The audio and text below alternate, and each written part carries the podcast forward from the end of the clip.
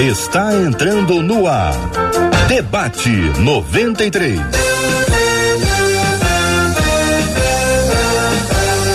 Realização noventa e três F M. Um oferecimento Pleno News. Notícias de verdade. Apresentação: J R. Vargas.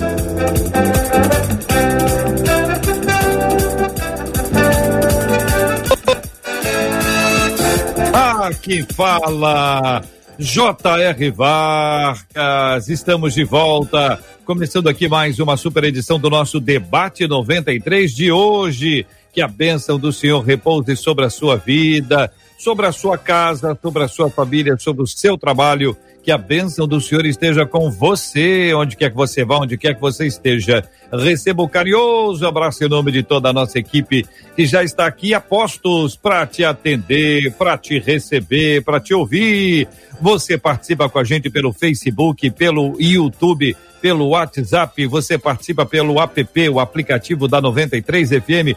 Onde você estiver, é só ligar, tá no Face? Procura Facebook da noventa e três F M, tá no YouTube, YouTube da noventa e três F M, pelo site rádio noventa e três ponto com ponto br e você vai acompanhar com imagens o nosso debate noventa e três de hoje. Também participe em noventa e três vírgula três pelo nosso aplicativo, sempre a sua participação muito especial pelo nosso WhatsApp, ainda mais hoje, hein? Com tantas meninas na mesa. Bom dia, Marcela. Bom dia, J R. Vargas, bom dia aos nossos queridos ouvintes, pois é, participa com a gente pelo WhatsApp, que é o vinte e um, nove seis oito zero três, oitenta e três dezenove, vinte e um, nove seis oito zero três, oitenta e três dezenove, não deixa de participar, dando sua opinião hoje melhor, como bem disse J R, pelo WhatsApp, e você pode falar à vontade. Por aqui eu vou receber a sua mensagem e à medida que a gente conseguir ao longo do debate, eu vou falando aqui da sua opinião durante o programa de hoje. Muito bem, vamos abrir as telas, conhecer as nossas feras, as meninas que estão participando hoje do nosso debate noventa e três, sejam todas igualmente bem-vindas, né, Marcela? Nossas meninas lindas chegaram nas nossas telas. Jussara Quieregato, pastora Dani Fraguito, pastora Virgínia Estevam, todas elas preparadíssimas para mais um Super Debate noventa e três feminino aqui no ar da Rádio noventa e três F M, no YouTube, no Facebook. Compartilha aqui da tela. Vamos ao tema zero um do programa de hoje, para a gente ter bastante tempo para ouvir as meninas que vão jogar ping-pong, não golfe, que vão conversar e vão trocar ideias, vamos interagir. Algumas vezes elas vão concordar, outras, em outras ocasiões, elas vão discordar. Faz parte do processo, mas como você está acostumado, está acostumada no debate noventa e três, a divergência é respeitosa, é carinhosa, é amorosa, é para edificar. A gente está falando entre irmãos, né? É um outro ambiente completamente diferente. Tema, Marcela, solta aí pra gente. Seguinte, o tema foi enviado por um dos nossos ouvintes, foi um menino. E ele Olha. disse assim: boa parte das mulheres cristãs que eu conheço estão hum. em relacionamentos com homens não evangélicos. E isso me faz questionar algumas coisas. Começa hum. a primeira questão do ouvinte. As primeiro. mulheres realmente oram pedindo a Deus assim... Um homem segundo o coração dele? O que que leva uma mulher cristã a se envolver em relacionamentos que ele diz, eu classificaria como temerários? Que é o mesmo que arriscado, né? Isso. E aí ele diz, isso seria carência, ou seja, entrar nesses Quarta. relacionamentos.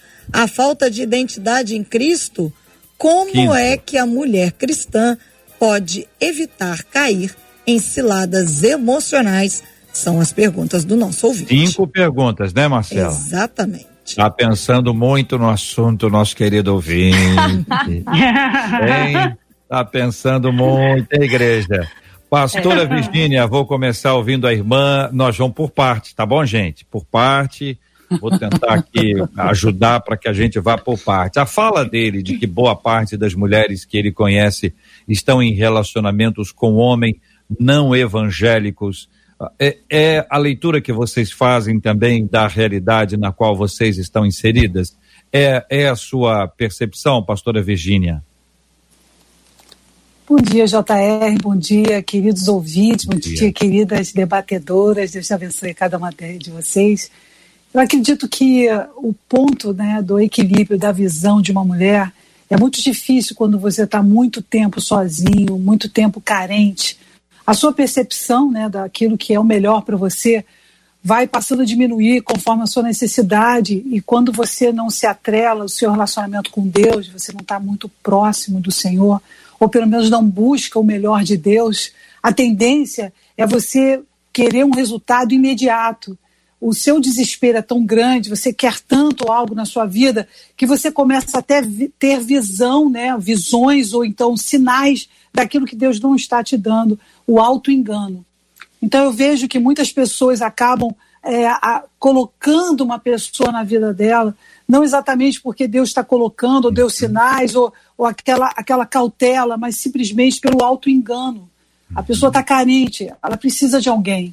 Então ela se autoconvence que aquela pessoa, ela não está vendo aquilo que Deus está mostrando. Porque certamente, ainda que essa pessoa não esteja buscando o Senhor, e não esteja tão próximo do Senhor, Deus nunca vai deixar de ficar próximo dela, então Deus certamente estará mandando sinais. Mas o auto-engano é algo que uma pessoa passa quando ela está carente, quando ela precisa de, de ter uma pessoa, ela simplesmente se convence que aquilo vai passar, que aquela pessoa vai mudar, e não busca o Senhor, porque efetivamente pode mudar sim, mas ela precisa do ok de Deus. Então isso é que eu penso. Marcela, dá uma checada no áudio da pastora, por favor, né? Jussara, eu falei uma coisa, acho que a pastora ouviu outra coisa completamente diferente. Jussara, vamos com você aí para ouvir a sua opinião. A pergunta foi da fala do ouvinte, né? Boa parte das mulheres cristãs que conheço estão em relacionamentos com homens não evangélicos. Se é essa, quem está te incomodando aí, Jussara? Estou vendo que alguém te incomodando. Quem é essa pessoa? Eu quero mandar um abraço para essa pessoa que toda hora te chama aí à direita ou cai alguma coisa. Se a sua percepção também é essa, boa parte das mulheres evangélicas em relacionamento com homens não evangélicos, é a sua percepção? Jussara, bom dia. Bom dia, J R, pastora Virgínia, pastora Dani, minha querida Marcela Bastos. Bem, a pessoa que está me incomodando aqui é o Márcio Quieregato, meu esposo. A gente está aqui no interior de São Paulo, Araraquara, e aí a gente está dando um tempinho aqui de descanso, né, para fôlego novo, mas vamos ao, deba- vamos ao debate. É, eu acredito é, que o que acontece, eu acho que a gente precisa ter como parâmetro a palavra de Deus, né? Como mulheres cristãs que nós somos, a palavra de Deus precisa ser o nosso guia e o nosso norte. E, e eu fico pensando que, na verdade, a gente precisa de uma orientação é, de Deus, para isso, para que isso aconteça de forma é, tranquila, para que isso aconteça de forma acertada, né, essa escolha. Eu tenho algumas pessoas próximas minhas que são, é, que são pessoas que tiveram uma experiência como essa, de escolherem pessoas não cristãs e que mais para frente se decepcionaram. Eu acredito que a carência, né, a pastora Virgínia colocou isso, a carência, o tempo de ficar muito sozinha, essa questão de a idade vai chegando, vai passando, vai chegando os enta, né, os, os, os trinta, e aí a pessoa parece que meio que se desespera e ela acaba esquecendo. Na verdade, eu ia começar falando sobre o Salmo um, eu acho interessante porque ele diz assim, que bem-aventurado é o homem que não anda no conselho dos ímpios, né? Que não se detém no caminho dos pecadores, não se assenta na roda dos escarnecedores, mas antes tem o seu prazer na lei do Senhor e nessa lei medita de dia e de noite. E a Bíblia diz nesse salmo que tudo que essa pessoa faz é bem-sucedida. E o verso seis diz assim, pois o Senhor dirige e abençoa a vida daqueles que lhe obedecem. Então eu acho que o caminho para a gente... É, ter essa escolha acertada, não é o desespero. Mesmo que ter, né, tenha uh, um tempo já longo de, de solidão, de ficar só, aquela preocupação, meu Deus, eu vou ficar é, para titia, para vovó, porque isso é muito da mulher, né? A mulher tem esse, essa preocupação, algumas, né? Não todas, algumas amigas minhas que são solteiras são muito bem resolvidas e felizes por serem sozinhas, mas eu acredito que essa coisa do desespero, essa coisa do, do ficar só, do se sentir só, acaba fazendo com que a mulher tome essa decisão errada, e aí conselhos errados, não norteados na palavra de Deus, faz com que ela, ela tome essa decisão. Pastora Dani Fraguito, sim, também bom dia, bem-vinda, queremos ouvi-la sobre a mesma perspectiva.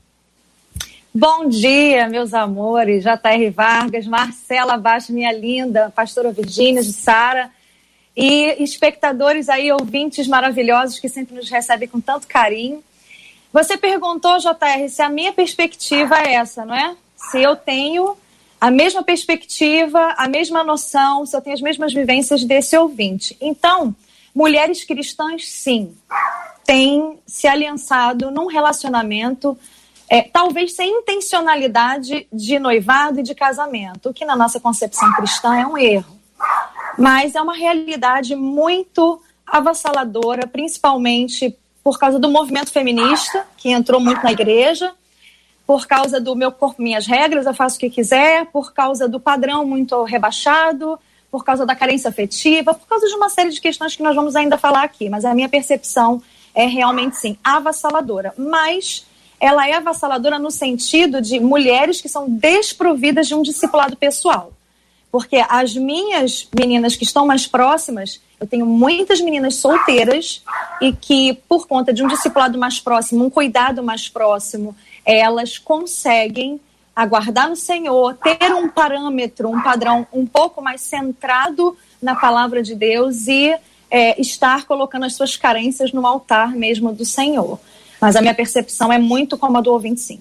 Muito bem, vamos continuar perguntando aqui o que pergunta o nosso ouvinte. Marcela entra a qualquer instante com as intervenções fruto da ação e da palavra dos nossos amados ouvintes. Aí, com base na percepção dele, pastora Virgínia, Jussara, pastora Dani, ele faz alguns questionamentos. O primeiro deles é: as mulheres realmente oram pedindo a Deus um homem segundo o coração dele? Ele está perguntando se oram, oram, né? Não é se oram. Oram, oram. J R, eu hum. acredito que todas as mulheres que querem realmente uma cristã, uma pessoa que realmente tem um relacionamento com Deus, ora, ora, ora de manhã, de tarde, de noite.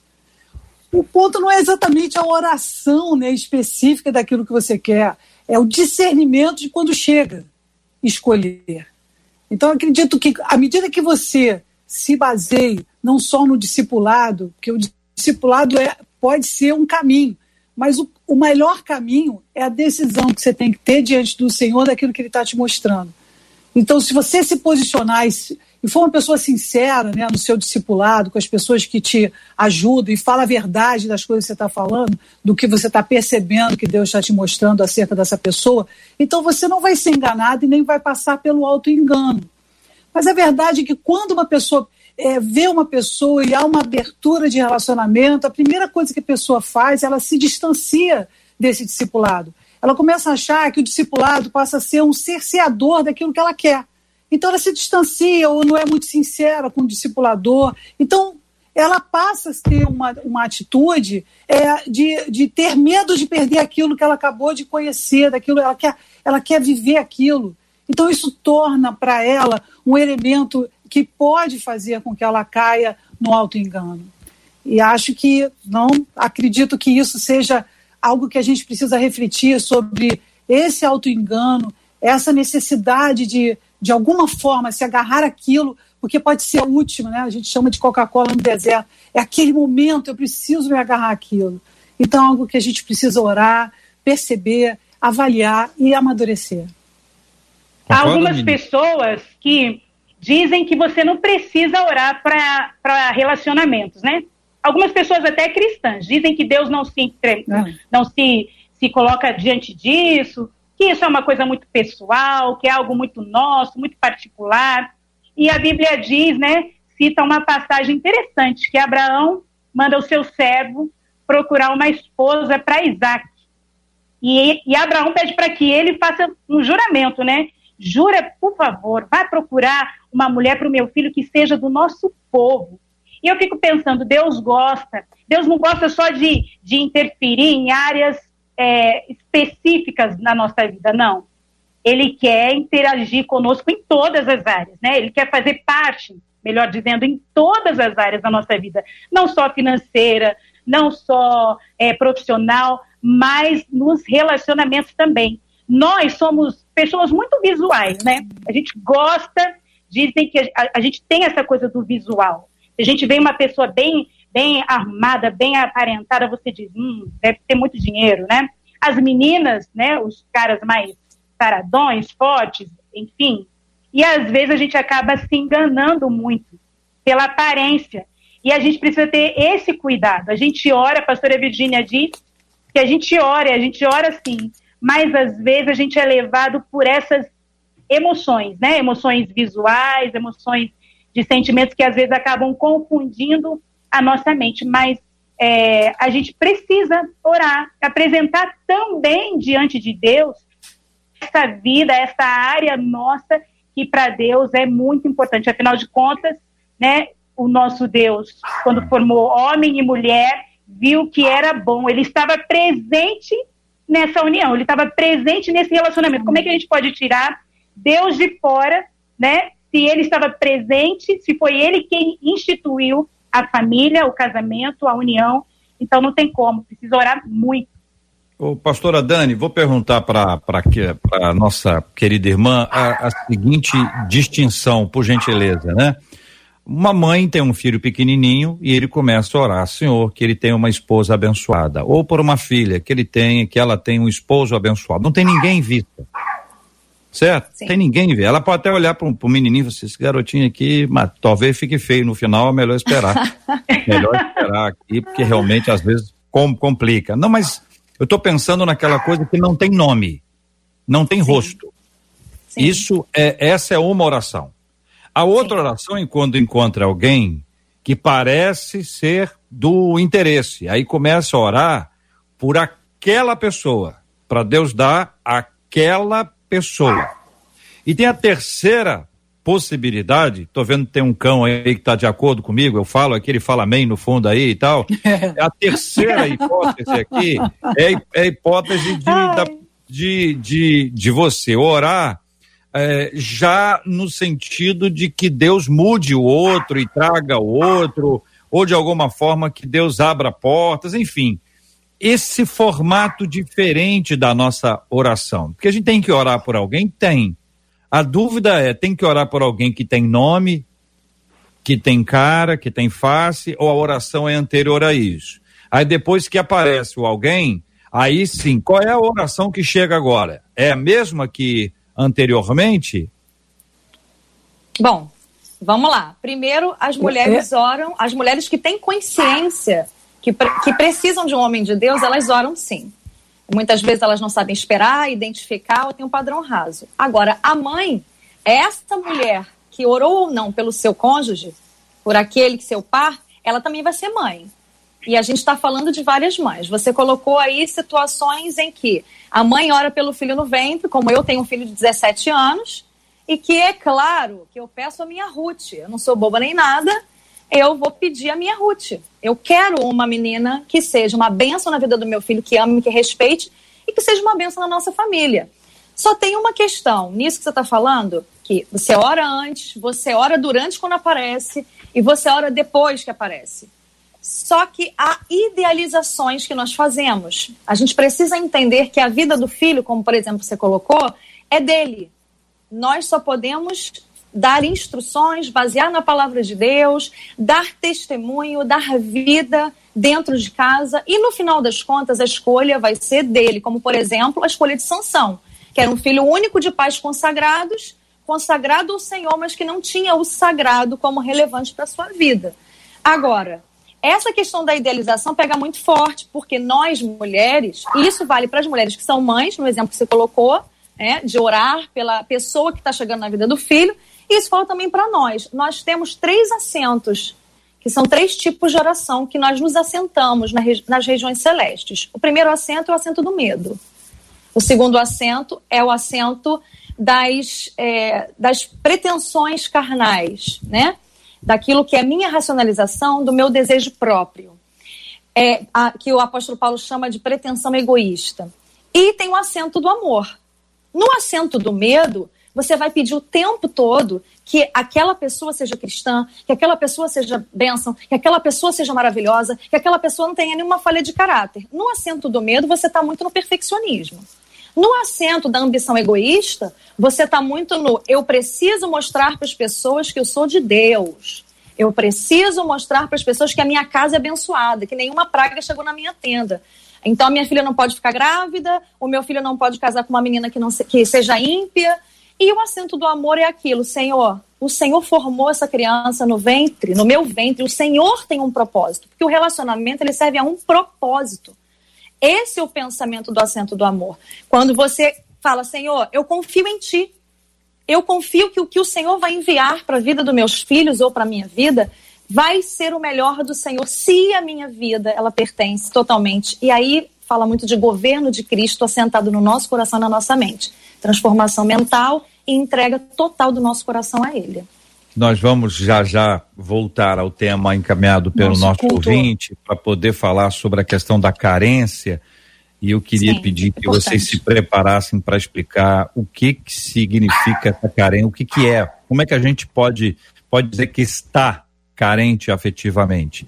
Tem como ter um sintoma, ó, tem um sintoma aí que é esse, esse, aquele, e como lidar se a pessoa estiver com os sintomas, o que que ela faz. Mas daqui a pouquinho. Marcela Bastos. Olha, por aqui os meninos estão participando bastante, viu? Tô até impressionada é com a participação dos meninos. E muitos estão trazendo hum. é, na linha do que o Evaldo Vasconcelos compartilhou com a gente no Facebook. Ele disse, ah. o problema é que hoje em dia a gente até ora, ele até coloca no geral, né? Ele diz, a gente até ora, a gente quer que Deus nos mostre, só que a gente não aguarda a resposta de Deus e a gente acaba tomando as nossas próprias Isso. decisões, é o que disse o Evaldo no Facebook. Agora, pelo WhatsApp, uma outra ouvinte, ela disse assim, gente, olha, eu paguei um preço alto, eu escolhi um rapaz que não era servo do Senhor, Deus me mostrou. Mas aos vinte e seis anos, eu vi as minhas amigas constituindo família e elas, quando me perguntavam se eu tinha namorado, aquilo mexia comigo. Diz ela, a minha vida foi muito difícil. Se fosse agora, eu ouviria a voz de Deus e obedeceria. Consegui que ele aceitasse Jesus dentro do C T I antes de morrer, mas a minha vida foi uma vida muito difícil. Compartilha uma das nossas ouvintes pelo WhatsApp. Pesado, hein, igreja? Que Deus tenha Isso graça é muito e misericórdia, né? Muito console, forte. Conforte a nosso ouvinte Amém. E todos os demais que têm passado por perdas assim. Carência, oh, quais são os sintomas que a gente muito pode forte. dizer que o homem ou que uma mulher estão passando Eu por carência? Que... J R, eu acho que algo que a Marcela estava escrevendo dessa situação. Uhum. Então, com deleizão. Ah, vamos, okay. vamos tentar arrumar a casa aí? Estão me ouvindo agora? Muito bem. Hum. Tá, vamos sim. Eu queria é, falar sobre essa questão dessa pessoa que reconheceu, a pessoa reconheceu algo muito forte isso. Ela viveu a experiência e ela reconheceu o preço que ela pagou. Isso é maravilhoso quando você passa por uma experiência e que você entende que a sua carência, que aquela necessidade que você tinha por causa das pessoas que já tinham conquistado aquilo e você não tinha conquistado, então por comparação você se posicionou, isso acontece muito, né? Você olha para o lado, todo mundo está casando, eu não estou casando, aí, aí tem aquela pessoa, vai ser essa pessoa. E eu simplesmente passo por cima dos sinais que Deus está me dando. Eu simplesmente não aceito esses sinais que Deus está me dando, porque eu tenho essa necessidade. Daí essa carência, essa carência, ela é vislumbrada através de um sentimento que você precisa estar no lugar onde você tem a expectativa de estar. Então você começa a criar uma ideia dentro de você de um vazio, a necessidade de amor. Então quando você tem uma necessidade de amor, serve qualquer gota, qualquer coisa. E aí você começa a se submeter a qualquer tipo de relacionamento, porque você precisa daquilo para você ter segurança, para se sentir amada, para você não se sentir só. Acredito que essa, essa, esse testemunho dessa ouvinte é lindo, lindo, de, dela ter passado por um processo, dela ter vivido essa carência, ter entendido onde ela errou. Ela errou porque Deus falou com ela e ela não quis ouvi-lo, porque ela estava carente, ela queria ser como as amigas. Lindo ela ter entendido todo o processo que Deus mostrou para ela. E isso faz dela uma pessoa campeã, uma pessoa forte, uma pessoa posicionada de ter aprendido a lição de Deus. Muito forte a descrição dela do que foi a carência dela, comparando-se com outras pessoas e tendo necessidade de colocar alguém no lugar dela para que ela possa mostrar para as outras pessoas e para ela mesma que ela pode viver essa, esse, esses relacionamentos. E aí, Jussara, e a carência? Quais são os sintomas? Olha, Eu, eu nasci num lar cristão e nasci sem a figura do meu pai. E eu acredito que a figura paterna, ela influencia muito é, na escolha do seu cônjuge, da sua esposa. É, falta, parece que às vezes, um, um, um, alguma coisa para preencher, né? E eu acho que essa carência, ela é mostrada um pouco quando essas mulheres, essas pessoas escolhem a pessoa para serem seus companheiros ou suas companheiras, é, devido a esse buraquinho que fica, a esse vazio que fica. Porque às vezes a gente confunde a carência paterna com esse afeto de marido é, e mulher, esposa e esposo. E eu me lembro que quando eu conheci o Márcio, meu esposo, é, nós temos dezessete anos de casado.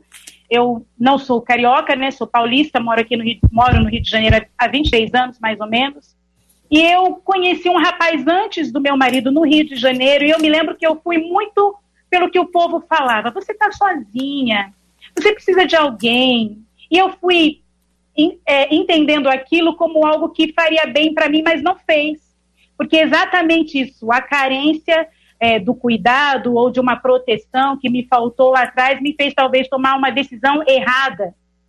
Não casei com esse rapaz, conheci o meu marido depois, Márcio, orei pelo Márcio, e foi uma oração interessante, viu, pastora Dani? Foi engraçado, porque eu orei pelo Márcio, havia namorado um rapaz que cantava, que tinha um ministério parecido com o meu, mas que não tinha nada a ver. Olha que interessante, cantava, tinha um ministério parecido, mas não tinha nada a ver. E aí eu comecei a orar, então, para Deus assim: Deus, eu quero um rapaz que, que chegue junto comigo. Não precisa cantar. Eu até fiz assim, Senhor, pode desafinado até. E não é que Deus ouviu, me deu um desafinado mesmo, J R Mas aí, ele é o rapaz, é o cara que, que soma. Não é o que...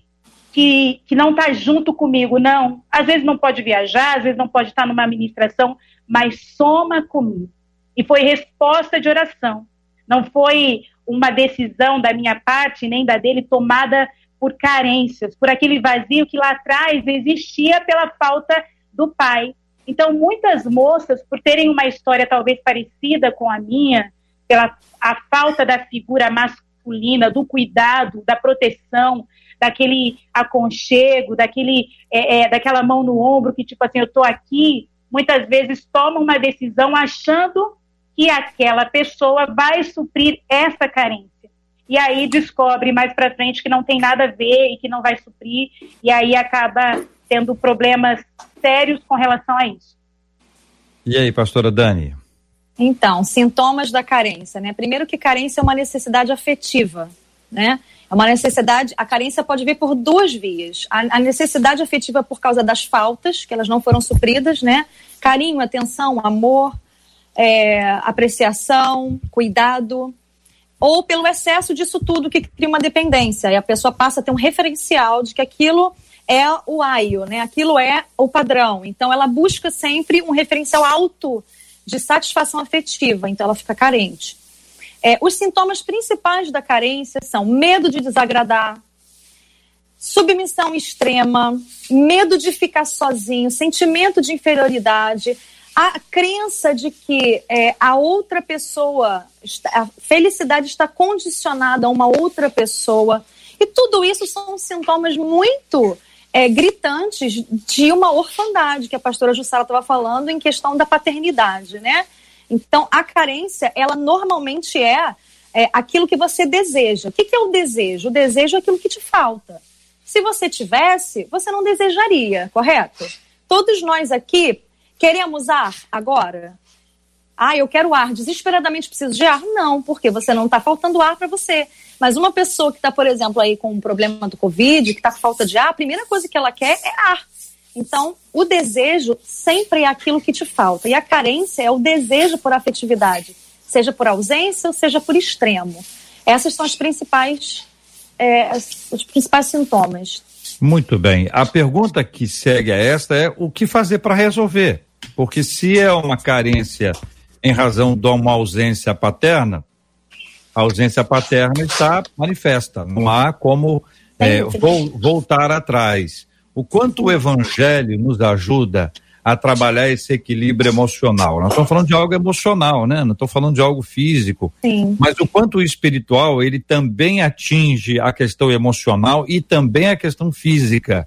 Assim como nós oramos pela cura física de alguém, não poderíamos orar também pela cura emocional, aplicando os mesmos remédios, ou seja, a oração, a palavra, sem lógico, sem... deixar de considerar a possibilidade do tratamento médico como do tratamento psicológico, até psiquiátrico em alguns casos. Então, a gente precisa tratar isso, ou seja, a pessoa, ah, sou carente, é carente, então vai resolver. Tem que resolver, uma hora esse negócio tem que ser resolvido, porque a carência, uma pessoa com, com a carência é, exacerbada, ela, ela não será satisfeita, ela permanecerá carente. Hoje ela acha que é por A, a entrou A na vida dela, diz assim, não, é B, aí vem B, não, é C, ou seja, há uma carência, a pessoa tem uma carência, que tem essas raízes todas e outras mais. Como resolver isso, hein, gente? Então, tem duas partes aqui, né, que ficam muito nítidas para mim. Primeira coisa, Provérbios vinte e cinco, vinte e oito vai dizer assim hum. para nós, um homem que não sabe controlar as suas emoções é como uma cidade sem muros. Fica, protegi- fica desprotegido, né? A gente precisa trabalhar, assim, com o evangelho, que é a fonte de tudo, é nosso fundamento, nossa base. Mas nós precisamos também, como seres humanos dotados de inteligência, que o próprio Deus nos criou com inteligência, para lidarmos com questões da vida, tratar da inteligência emocional. Em dois passos básicos, né? Para evitar cair em ciladas emocionais. Eu vou ser bem assertiva aqui com os irmãos, com os ouvintes. Primeiro, não haja por impulso. A palavra do Senhor diz que, é, Provérbios quatro, vinte e três, manda a gente guardar o nosso coração, porque dele procede todas as fontes da vida. Então, o nosso coração, ele é a fonte das nossas emoções. E por causa do nosso coração desprotegido, essas carências, elas acabam dominando a nossa mente e fa- não... Faz, leva a gente a ter atitudes impulsivas sem pensar nas consequências. E isso é muito complicado. Esse é o primeiro passo, não agir por impulso. Tomar decisões refletidas, não, ou seja, não vá na conversa do primeiro que aparece, principalmente se for ímpio. Porque se você não tiver a mesma fé que essa pessoa, crenças e valores vão se conflitar e você vai ter um relacionamento infeliz. Segunda coisa, não busque em pessoas o que só é possível encontrar no Senhor.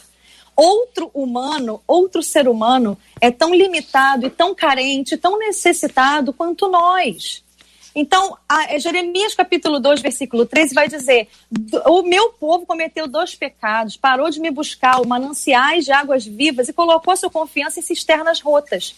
Nós, seres humanos, somos como cisternas rotas, cheios de, cheio de rachaduras emocionais, por causa das nossas vivências, traumas, coisas da vida.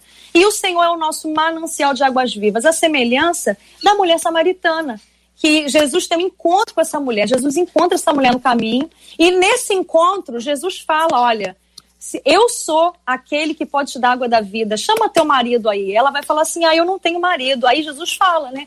Ah, é uma mulher super carente emocional, mulher samaritana, bem explícito na palavra de Deus. Você, bem você falou, você já teve cinco maridos e esse que está com você não é seu marido. E ela fica impactada. E Jesus está oferecendo essa água viva. Então não adianta. Porque um relacionamento a dois, cristão ou ímpio, não é um relacionamento de completude. É um relacionamento de complementaridade.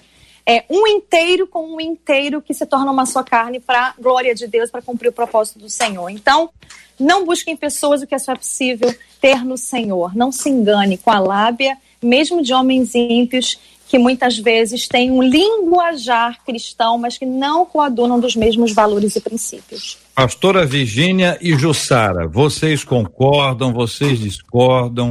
Por favor, deem a sua opinião. Eu concordo, é, acredito é, é, cem por cento que é a palavra de Deus para suprir nossas carências emocionais e de outros...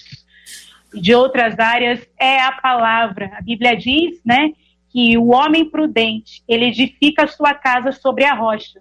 Porque se edificar sobre a rocha, vai vir ventos, chuvas, tempestades, dias maus, emoções, e aí nós vamos permanecer firmes, porque a nossa casa não está em qualquer terreno, né? Mas a pessoa imprudente, o tolo, o insensato, ele constrói a sua casa sobre algo que não é estável. E aí é onde entra o perigo da gente tomar decisões erradas, aí vem o dia mau, vem o dia da confusão, o dia, né, do problema, e aí a casa cai, né? Então eu acredito que o fundamento é esse mesmo, não tem como. O Salmo primeiro que eu citei é a verdade, né? Se nós buscamos o conselho não só de pessoas de Deus, mas no próprio Deus, não tem como a nossa vida não ser bem-sucedida em todas as áreas. A nossa vida precisa estar, como a pastora Dani falou, pautada na palavra de Deus, e a vida estando pautada na palavra de Deus vai dar certo. O, pro, o problema é que, às vezes, as ovelhas, né, a gente fica muito dependente só do pastor, só do líder do P G, só do líder do, daquele que discipula. Não! A gente precisa ter essa experiência com o Senhor Jesus e com o Espírito Santo para que isso mude.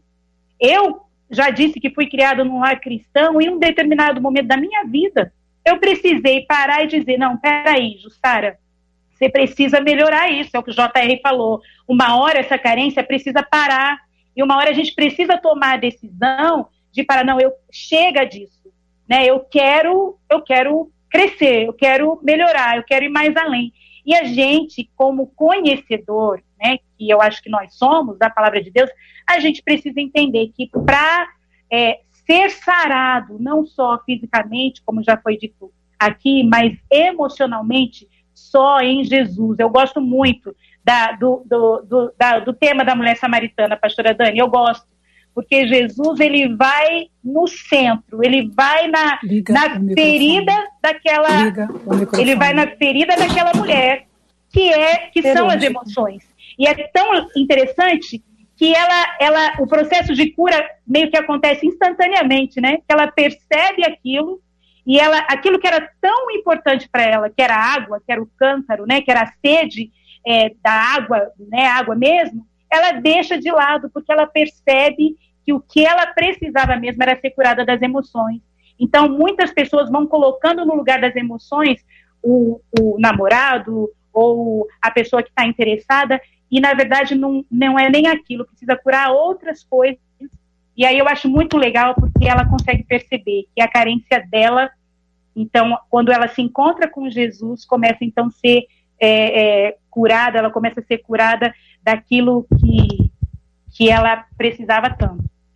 Muito bem, Jussara com a gente, a pastora Dani Fraguito com a gente e Marcela Bastos com a gente.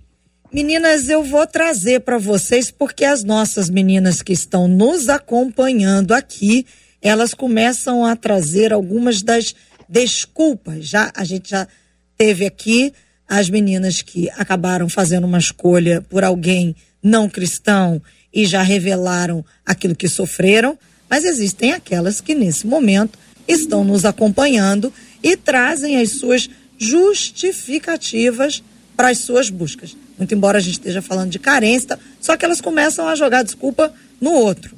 E algumas dessas desculpas são: ô, gente, vocês precisam levar em conta que existem cinquenta mulheres para dez rapazes na igreja. Na minha, por exemplo, os solteiros têm menos de dezoito anos, conta uma das ouvintes aqui pelo WhatsApp. Tem pelo... gente passando no berçário para orar, tô pois sabendo. É. pelo Facebook, muitas delas dizendo o seguinte: sabe por que que as mulheres cristãs procuram os homens não cristãos? Tá aqui no Facebook, as ouvintes dizendo. Porque eles são mais sinceros, são mais claros e são mais... Tem uma até que disse aqui, são mais bem cuidados. É a, a visão dela, né? Essa aí foi a visão dela. Agora, uma outra disse assim: o problema certamente deve ter... Essa aqui deve ter tido alguma... É, enfim, teve algum problema na caminhada, e ela disse assim: o fato é que alguns dos homens cristãos são piores do que os não cristãos. Então fica difícil aguardar alguma coisa deles. E aí eu deixo em aberto para que vocês falem a, ao coração dessas meninas que acabam quebrando princípios, é. princípios bíblicos, acabam desagradando a Deus por causa de uma ou outra situação, uma ou outra desculpa. Eu, que, eu queria falar sobre essa situação, é, quando a pessoa cria uma expectativa. Primeiro que tem as mulheres que criam moldes de como deve ser um homem. Então ele, ela cria um molde. Então, às vezes, o, o homem tem que ser dessa forma, dessa forma, dessa forma. E aí, quando aparecem as pessoas que talvez não estejam no molde que elas criaram, existe um molde, aquele molde que a mulher cria, eu quero aquela pessoa. Então, quando é aquele molde que a pessoa, ela simplesmente descarta. Existe a outra que não tem molde nenhum. Na verdade, está naquela expectativa de que tem que ser qualquer pessoa, porque eu preciso lidar com a minha carência. Acredito que a carência, ela tem muitos elementos, não só os que nós falamos aqui. Talvez você esteja carente simplesmente porque está carente mesmo, porque não tem ninguém, porque você está sozinha, talvez você tenha um pai, uma mãe, você tenha uma referência, você tenha tudo, mas você está carente. Então esse, essa, essa indicação de você perceber, através da palavra, através do relacionamento com Deus, de que você tem essa carência, seja motivada pela situação que você está sem, sem é, perspectiva de vida, sem ninguém do seu lado. Isso é algo que você precisa avaliar, você precisa treinar, você precisa perceber. E a questão de você ter trazido essa pessoa na sua vida, sem estar buscando o Senhor, como a mulher lá do poço, ela, ela, a, a referência dela era que ela aceitou o que Cristo estava dizendo. Existia aquilo ali, uma verdade que ela aceitou. E, uma, e, e aquela tendência que a gente tem de esconder o que nós estamos vivendo, aquilo que a gente está realmente vivendo. Então, quando você está diante de uma situação na sua vida, que você passou por muitos processos errados, encontrou homens muito errados, isso não significa dizer que todos os homens são assim. Isso significa dizer que você precisa apurar mais a sua percepção de como trazer uma pessoa melhor para a sua vida. E, e não é o, o padrão, é muito mais relacionado a ter um relacionamento com Deus e com a palavra, é ter, buscar o Espírito Santo para te dar o discernimento. Porque muitas vezes você pode simplesmente desistir de uma pessoa que aparentemente não seja uma pessoa que mostre aquilo que você acha que tem que mostrar. Então o padrão não pode ser o seu, tem que ser de Deus. E o padrão de Deus, ele é muito maior do que qualquer coisa que você possa sonhar, porque Deus pode transformar as pessoas também. Deus pode fazer muitas mudanças, mas à medida que você busca o Senhor, você está andando com Deus, e aquela pessoa não muda, quem tem que mudar é você, de um posicionamento para saber se aquela pessoa, Deus está te mostrando, através desse relacionamento, que essa pessoa não está mudando. Então a referência tem que ser o Espírito Santo, a referência tem que estar com o Senhor. Não adianta você também julgar as pessoas pela maneira como elas se apresentam. Aquela pessoa pode ser uma pessoa que você vai evangelizar e aquela pessoa vai mudar. Mas se você não tem uma referência, se você não é uma referência, se você não tem esse relacionamento com Deus, se você não ora nem mesmo pra, antes de você almoçar ou jantar, que tipo de referência você está dando a essa pessoa que está do seu lado? Então, tem muitos critérios que você precisa passar a ter de, de ser uma referência e entender que aquela pessoa não vai vir pronta, ela não vem pronta. Isso é uma referência errada, dizer que vem pronta. Vem pronta, desconfia. Porque ninguém está pronto. Talvez você tenha um amor tão grande que faz ela, percebe ela como uma pessoa pronta. Mas ainda assim, eu indico, desconfie. Desconfie uhum. daquela pessoa que você aparentemente acha que está pronta, porque cabe aí uma relação com o Espírito Santo, busca, Senhor, me dê sinais. Porque você pode estar passando também por um auto-engano. Dani, Jussara. Então, eu acho assim, as meninas, elas não estão de todo erradas, não, tá? Eu, como pastora de igreja, é a maior reclamação que eu ouço, não reclamação no sentido ruim, mas uma crítica e uma pontuação mais assertiva acerca dos rapazes. As meninas, eu tenho muitas meninas solteiras, elas falam, pastora, não tem homem dentro da igreja. Simplesmente, eles, não é que não tem de quantitativo, também de quantitativo, tá? Que, na verdade, não é nem isso. Ah, tem muito mais homens do que mulheres. Hoje em dia, isso era muito verdade na época das guerras. É, hoje está é, muito mais equilibrado. A gente pode dizer que tem cinquenta e um, cinquenta e dois por cento mais de mulher e quarenta e oito por cento de homem, tudo bem. Mas está muito mais equilibrado. Então, essa seria uma premissa que dá para a gente argumentar melhor. Agora, primeira coisa, as meninas têm alguma razão de falar isso. Tem os homens que muitas vezes vão para a igreja e se tornam autoritários. Não eram no mundo autoritários, se tornam autoritários por causa da... Agora o homem é o cabeça, agora a gente tem que mandar e a mulher tem que fazer o que a gente quer.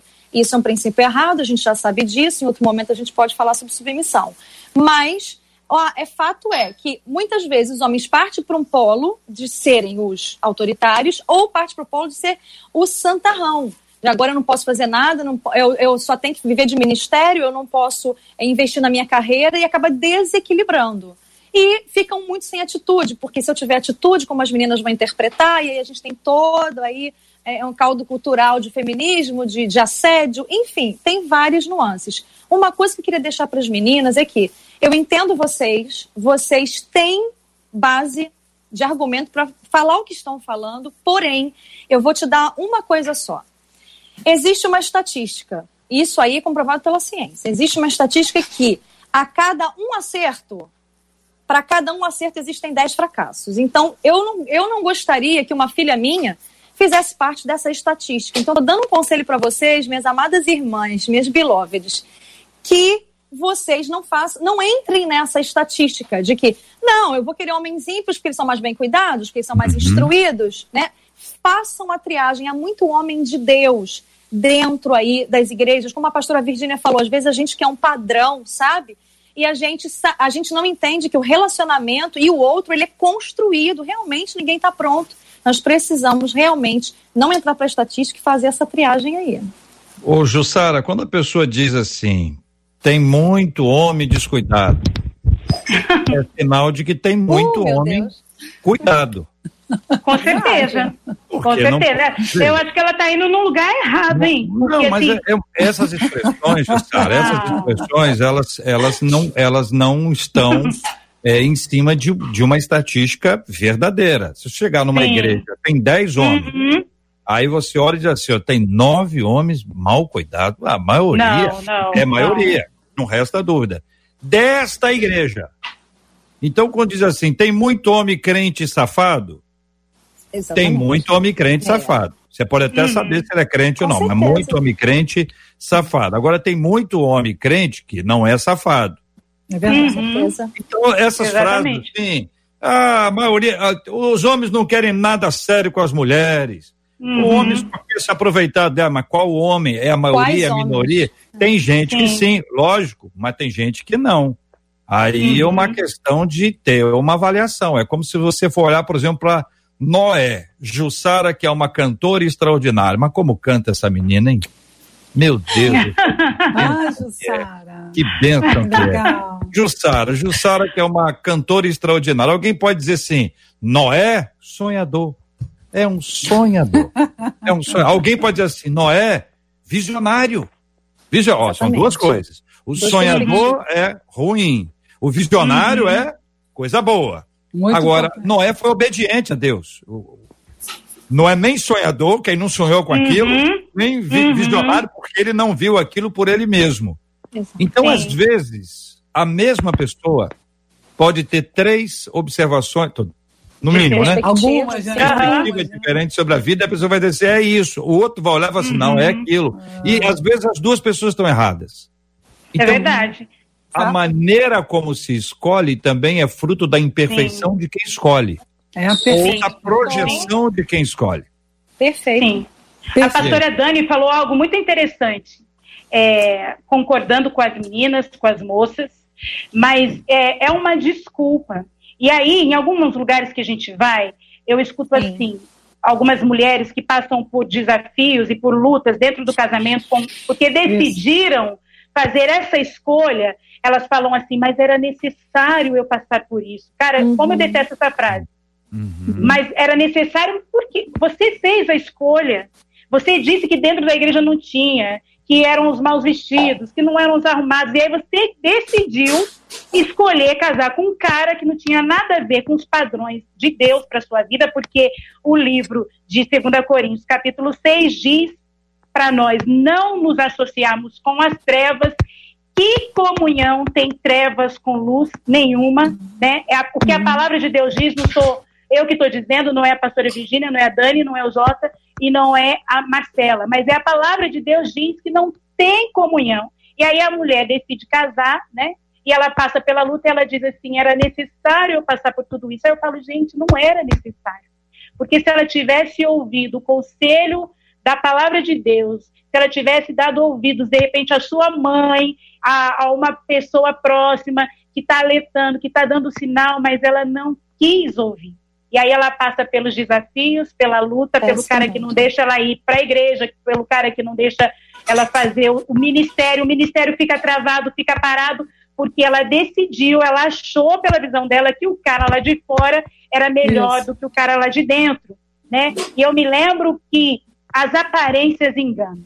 Né, as aparências enganam, a fala mansa às vezes engana, o jeitinho bonzinho às vezes engana, e o cara de, de, de certinho ou de Deus não tem nada, né, porque é bonitinho, porque é cheirosinho, porque se arruma, ou porque não. O, o que precisa é, dirigir a nossa vida é ser de Deus, né, se, se a gente orou e teve o sim, às vezes a gente fica muito preocupado com o que as pessoas vão dizer, né, o que as pessoas vão falar, e a gente esquece com o que Deus está dizendo, o que Deus está falando daquele relacionamento.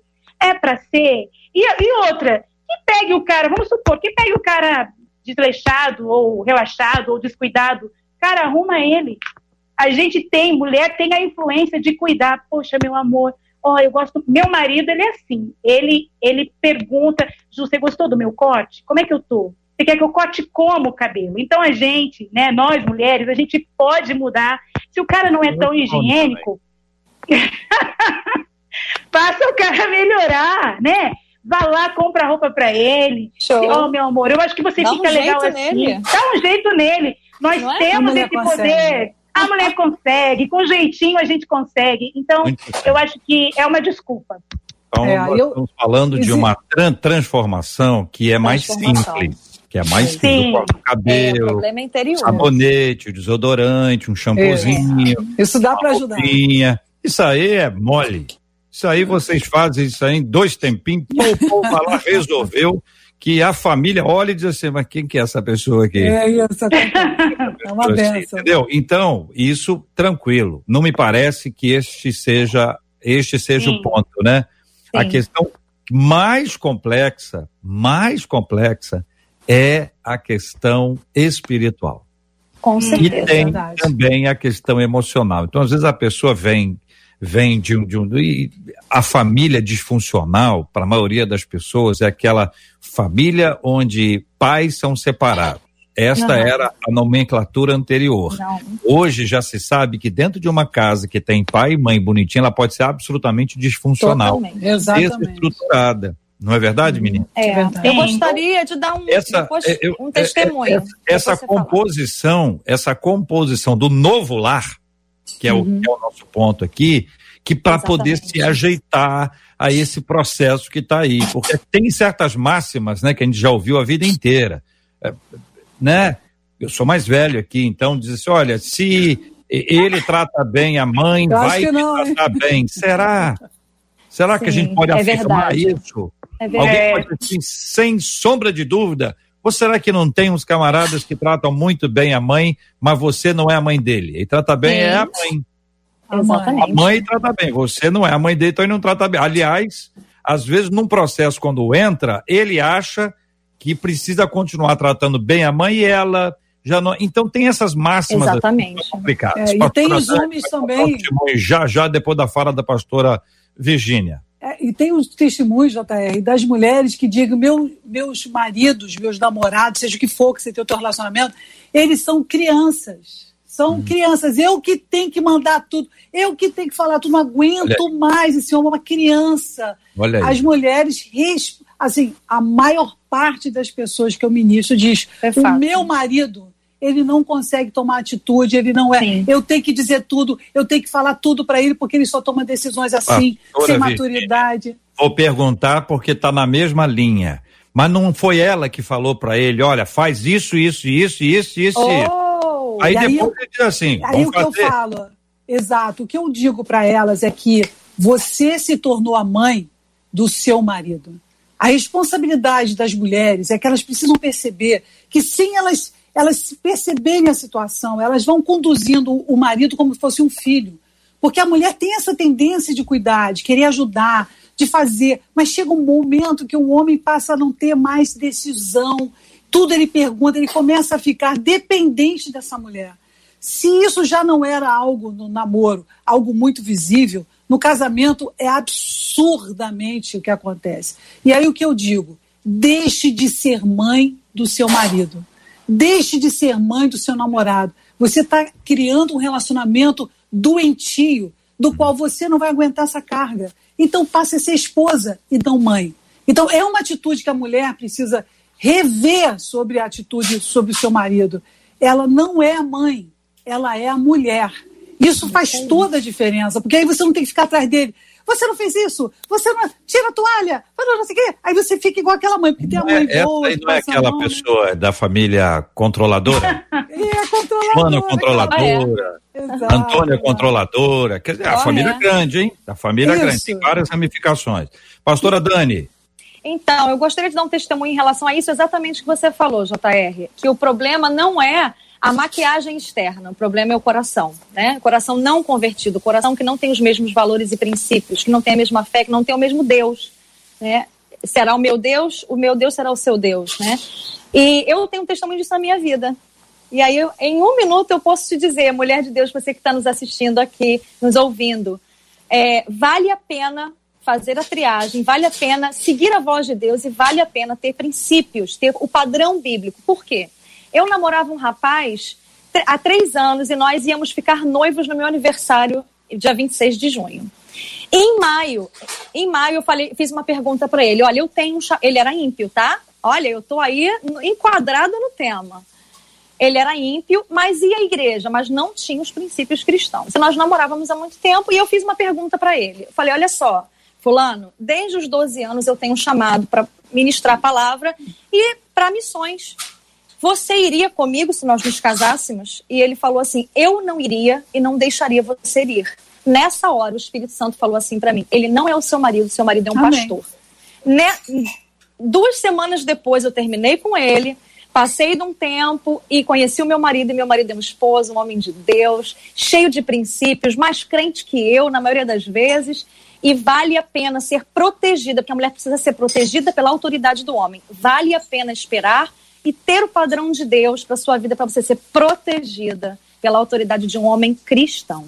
Muito Amém. bem. Quem tem que proteger a gente também é o Gilberto Ribeiro, que está chegando às doze horas para começar a programação da noventa e três F M. Eu digo isso com carinho, porque é o meu avô na noventa e três F M, esse Uau. rapaz que aí está. Vovô Gilberto Ribeiro. Marcela Bastos.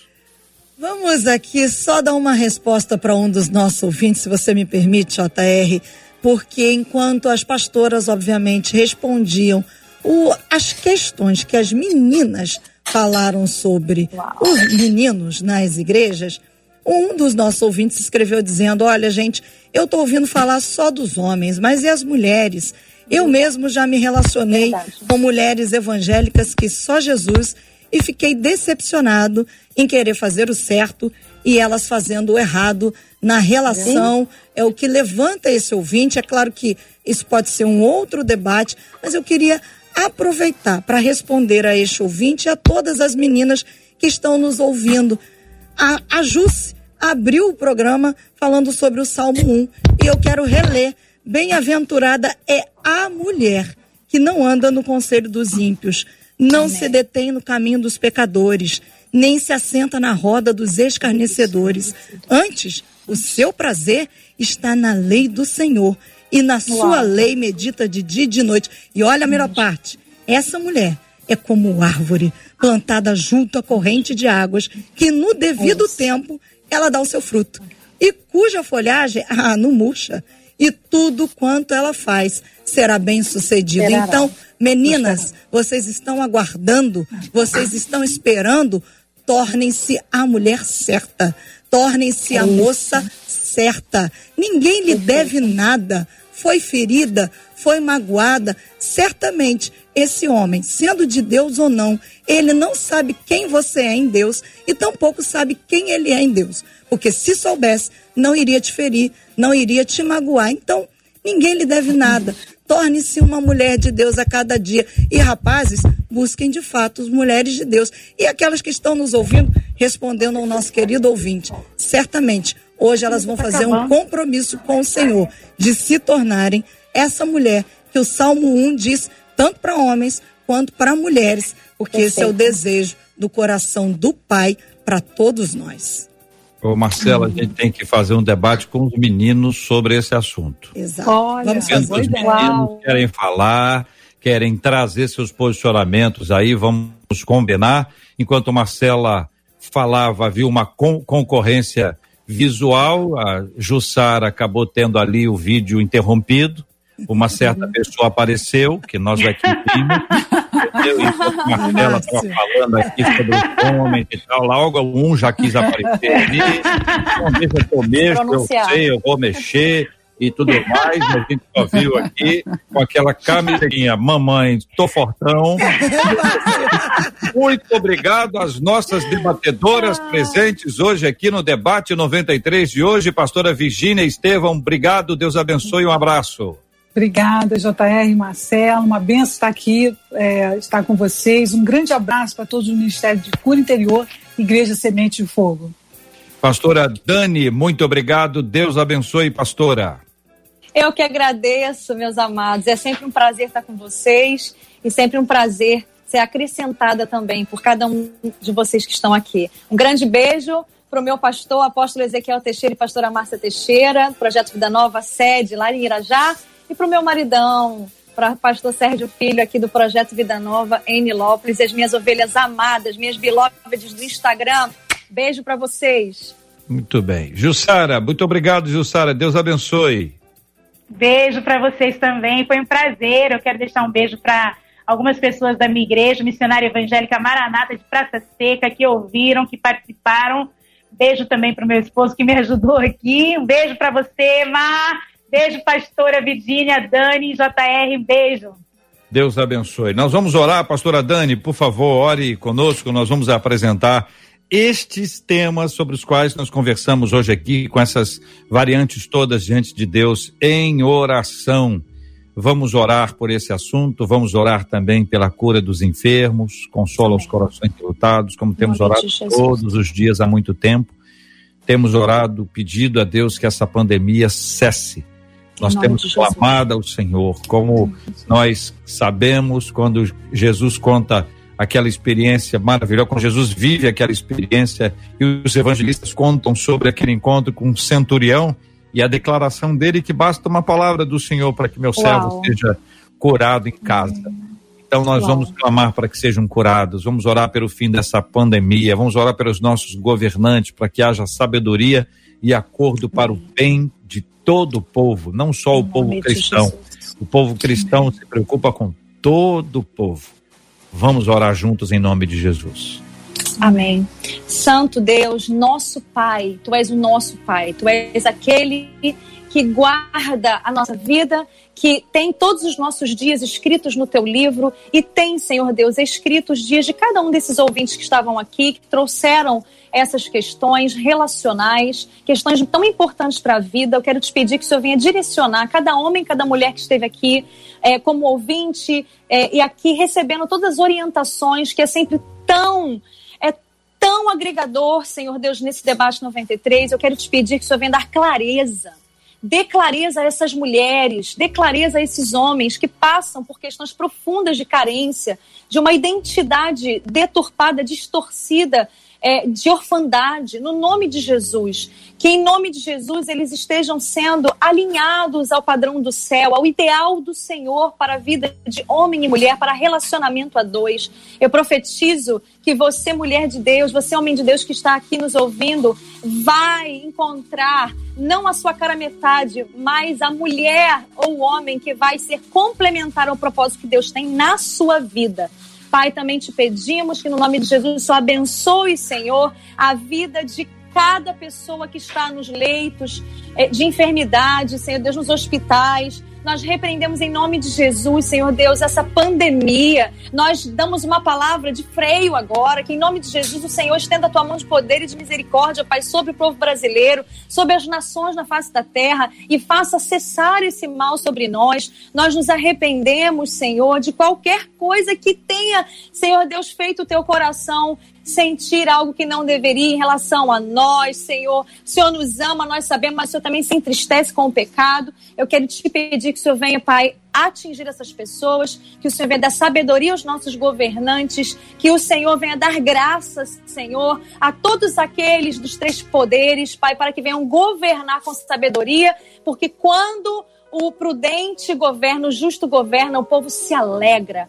Pai, nós queremos isso sobre a nossa nação, nós abençoamos, Senhor Deus, cada um dos brasileiros, Senhor Deus, no nome de Jesus, abençoamos a vida do J R. Marcela e toda a equipe da Rádio noventa e três, Jussara, pastora Virgínia, seus familiares, em nome de Jesus, nos guarda debaixo da tua proteção, em nome de Jesus, amém.